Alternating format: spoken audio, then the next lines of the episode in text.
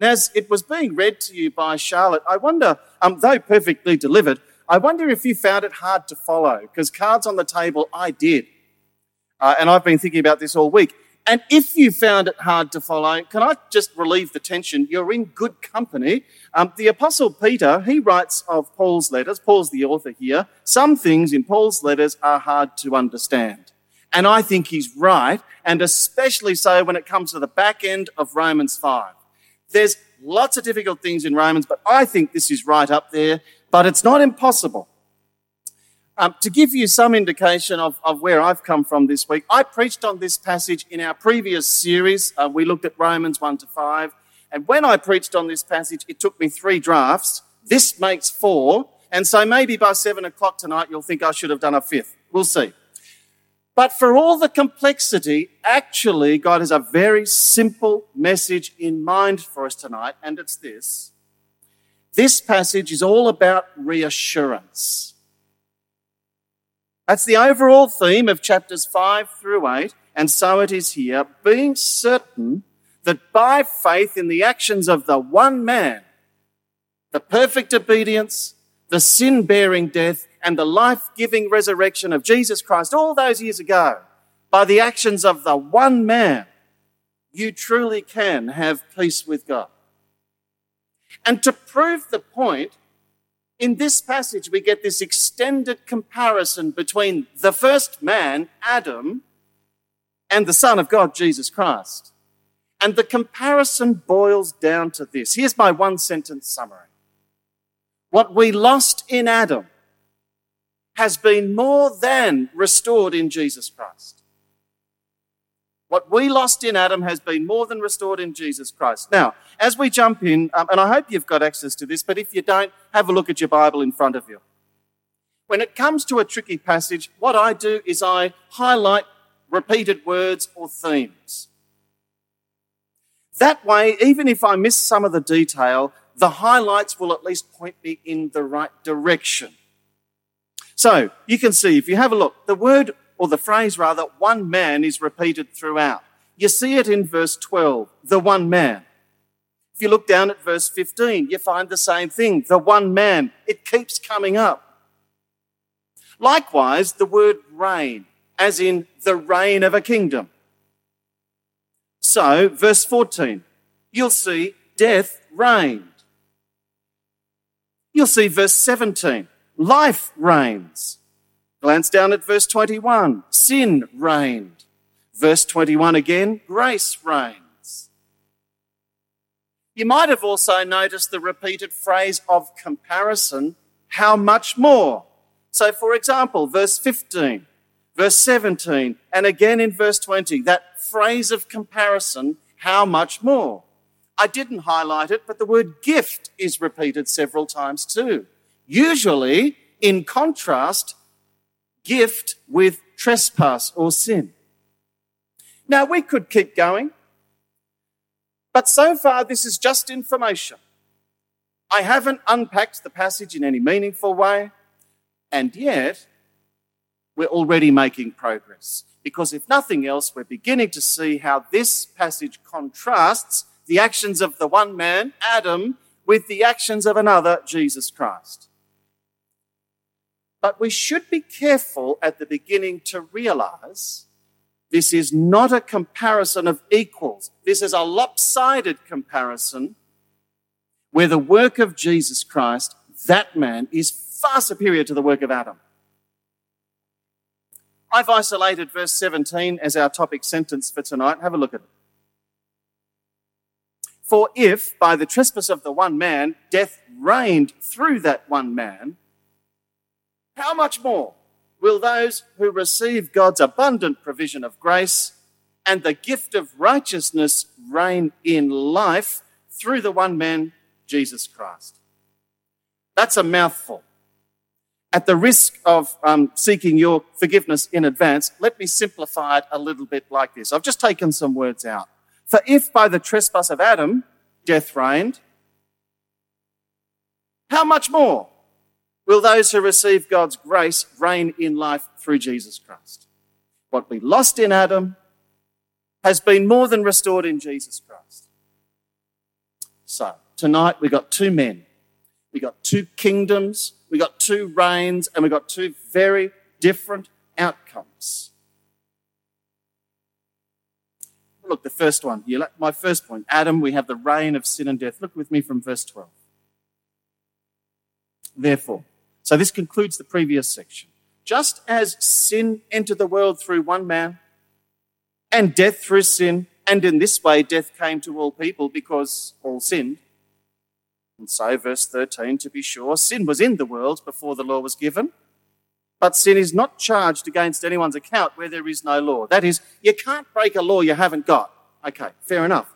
Nevertheless, verse 14, death reigned from the time of Adam to the time of Moses, even over those who did not sin by breaking a command, as did Adam, who is a pattern of the one to come. Now, that pattern of the one to come, just tuck that detail away. It's going to be important later.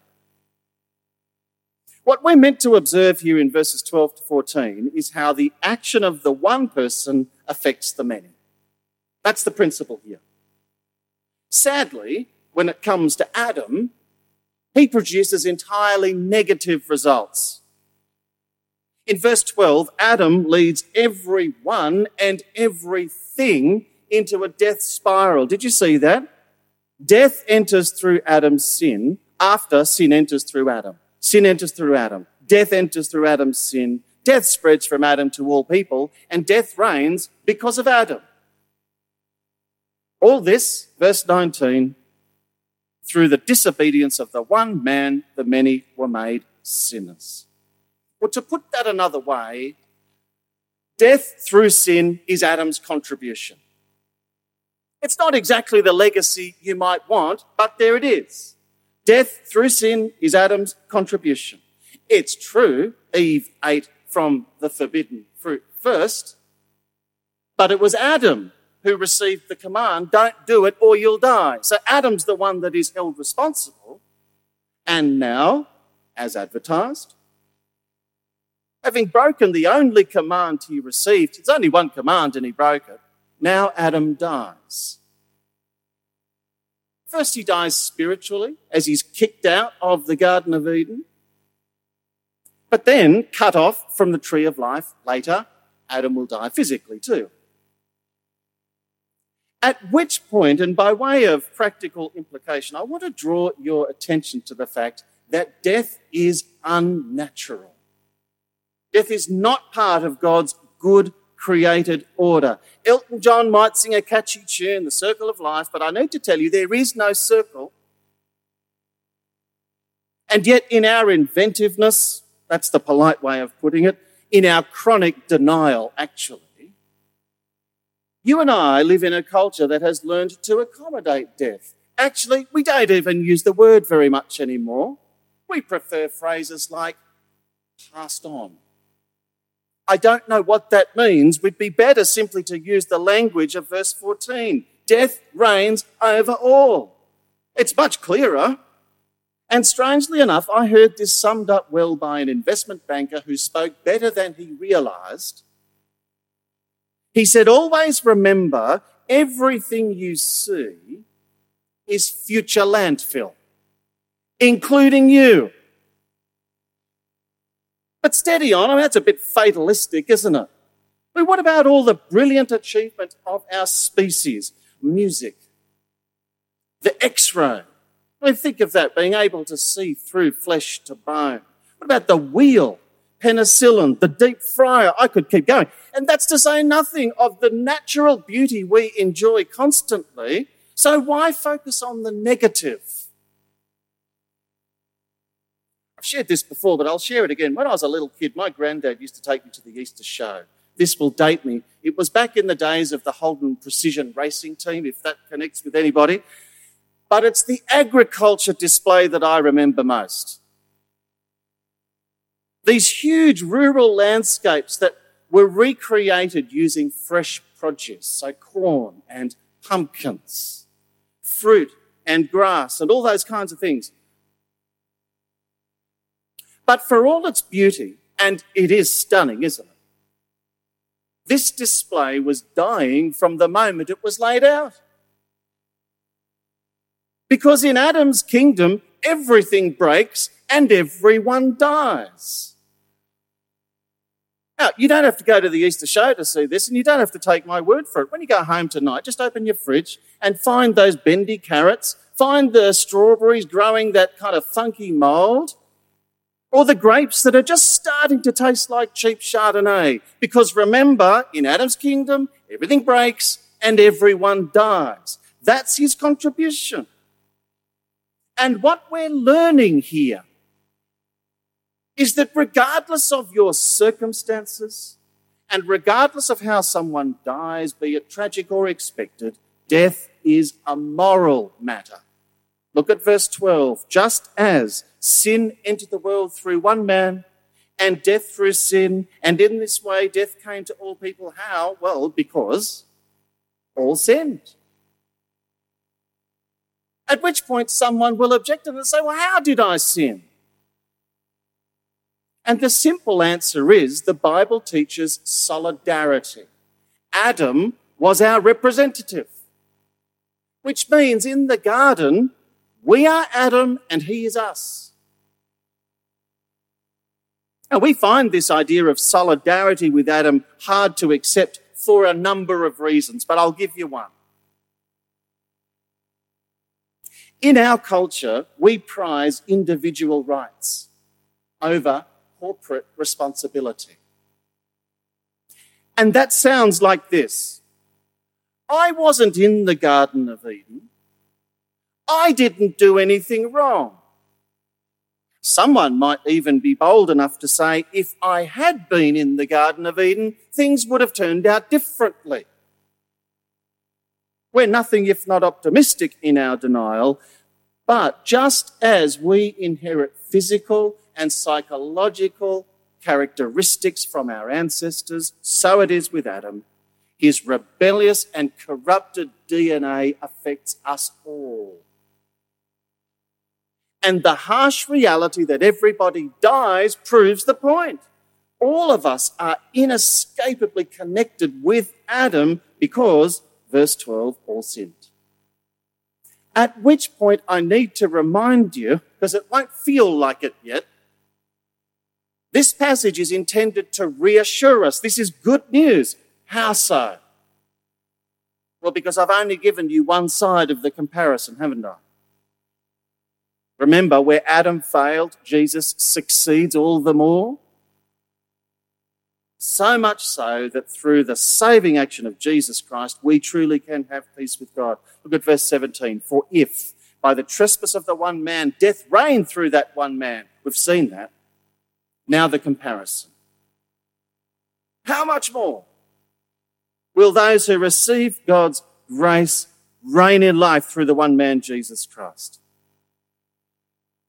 Remember earlier on, I asked you to tuck away a detail about Adam being the pattern of the one to come. How is Adam a pattern of the one to come? The pattern is simply this by the action of the one individual, many people are affected. That's it. That's the pattern. By the actions of the one man, many are affected. Now, we saw that in Adam's case, they were entirely negative results, weren't they? That's the only point of comparison between Adam and Jesus. The actions of the one affects the many, because after that, it's a comparison of contrast. Adam brings death, Jesus brings life. Adam rebels, Jesus obeys. Adam brings condemnation, Jesus brings reconciliation, Adam brings wrath, Jesus bring, brings grace. Put simply, Jesus outshines Adam in every way. Look at verse 15. The gift is not like the trespass. For if the many died by the trespass of the one man, here's that comparison, how much more? did God's grace and the gift that came by that grace of the one man, Jesus Christ, overflow to the many. What we lost in Adam has been more than restored in Jesus Christ. There's a man who lived a long time ago called John Calvin. He puts it in Old English, so you might have to kind of pin your ears back a little bit, but stay with me. This is how he sums it up. As Adam, by his ruin, involved and ruined us, By his grace, so Christ, by his grace, restored us to salvation. What was lost in Adam has been more than restored through Jesus Christ. Now, in the few minutes we have remaining, I want to draw out one final implication of all of this that I hope will encourage you to press on in the Christian life or perhaps to start the Christian life for the first time. Adam's failure and our failure in Adam was monumental. It was catastrophic. But for all of our failures in Adam, and they are many, our failures are no match for the grace that's been revealed in Jesus Christ. In Adam, all sin. But, verse 15, God's grace, his favour, overflows to the many. In Adam, all are condemned. But, verse 16, God's grace brings salvation. In Adam, all die. But, verse 17, God offers life in Jesus Christ to all who will believe. I need to ask have you received the gift? Because that's what you do with a gift, isn't it? The gift of life is offered to you. If only you'd receive it. Paul is writing to a bunch of Christians in Rome, people he's never met. This is the church he didn't start. But he writes to people who have accepted this gift of forgiveness and peace with God. And that gift enabled these people to endure years of persecution that would follow. You know, the vision of our church really is very simple. We want to see people being transformed by Jesus. That's what we're on about. But this transformation can only begin when you accept God's gift of grace. Saying to Him, Lord, you know, I am a hopeless sinner. Who would deny that? Saying to Him, Lord, I deserve your judgment. Who would deny that? But on account of Jesus, Lord, forgive me, cleanse me, and change me. Prayer like that never gets old. For if by the trespass of the one man death reigned through that one man, how much more will those who receive God's abundant provision of grace and the gift of righteousness, a right standing with God, how much more will they reign in life through the one man, Jesus Christ? I'm reminded of an old hymn. I think we sometimes sing it at 6 p.m. It's called It Is Well. Have you ever, you ever heard It's got a phrase in there, my sin, oh, the bliss of this glorious thought. My sin, not in part, but in whole, is nailed to the cross, and I bear it no more. Praise the Lord. Praise the Lord, O my soul. What we lost in Adam has been more than restored through Jesus Christ. So, will you receive the gift of peace with God? I pray that you will. And I'm going to pray now. Why don't you join me? Gracious God, we do thank you for your patience towards us. We do pray in the week to come, would you keep us mindful of what it is that you've done for us in the Lord Jesus, from bringing us from death to life, and in all that lies ahead of us over the next seven days. Would you enable us to put our trust in you? And as people who have been forgiven much, would you encourage us to live as your forgiven children? We ask that through Jesus Christ our Lord. Amen.